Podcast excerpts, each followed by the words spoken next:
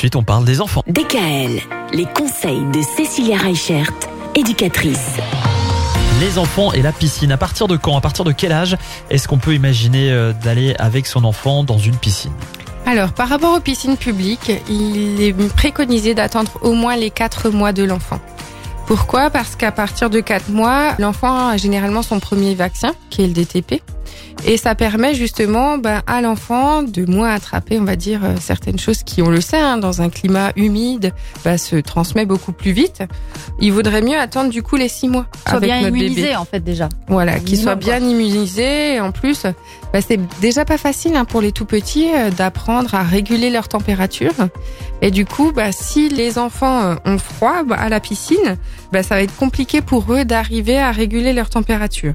Donc on va choisir plutôt une piscine qui est chauffée, 32 degrés. Généralement, ils ont des temps dans les piscines où il y a les bébés nageurs.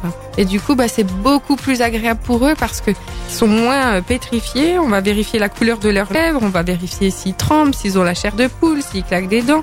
Parce que, comme on a dit, un bébé se refroidit beaucoup plus vite qu'un grand. Et donc, la piscine, c'est bien, mais il faut faire attention à ce que notre enfant n'ait pas froid. Eh oui.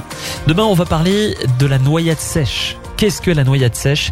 C'est l'un des dangers possibles pour un enfant à la piscine. DKL, retrouvez l'ensemble des conseils de DKL sur notre site internet et l'ensemble des plateformes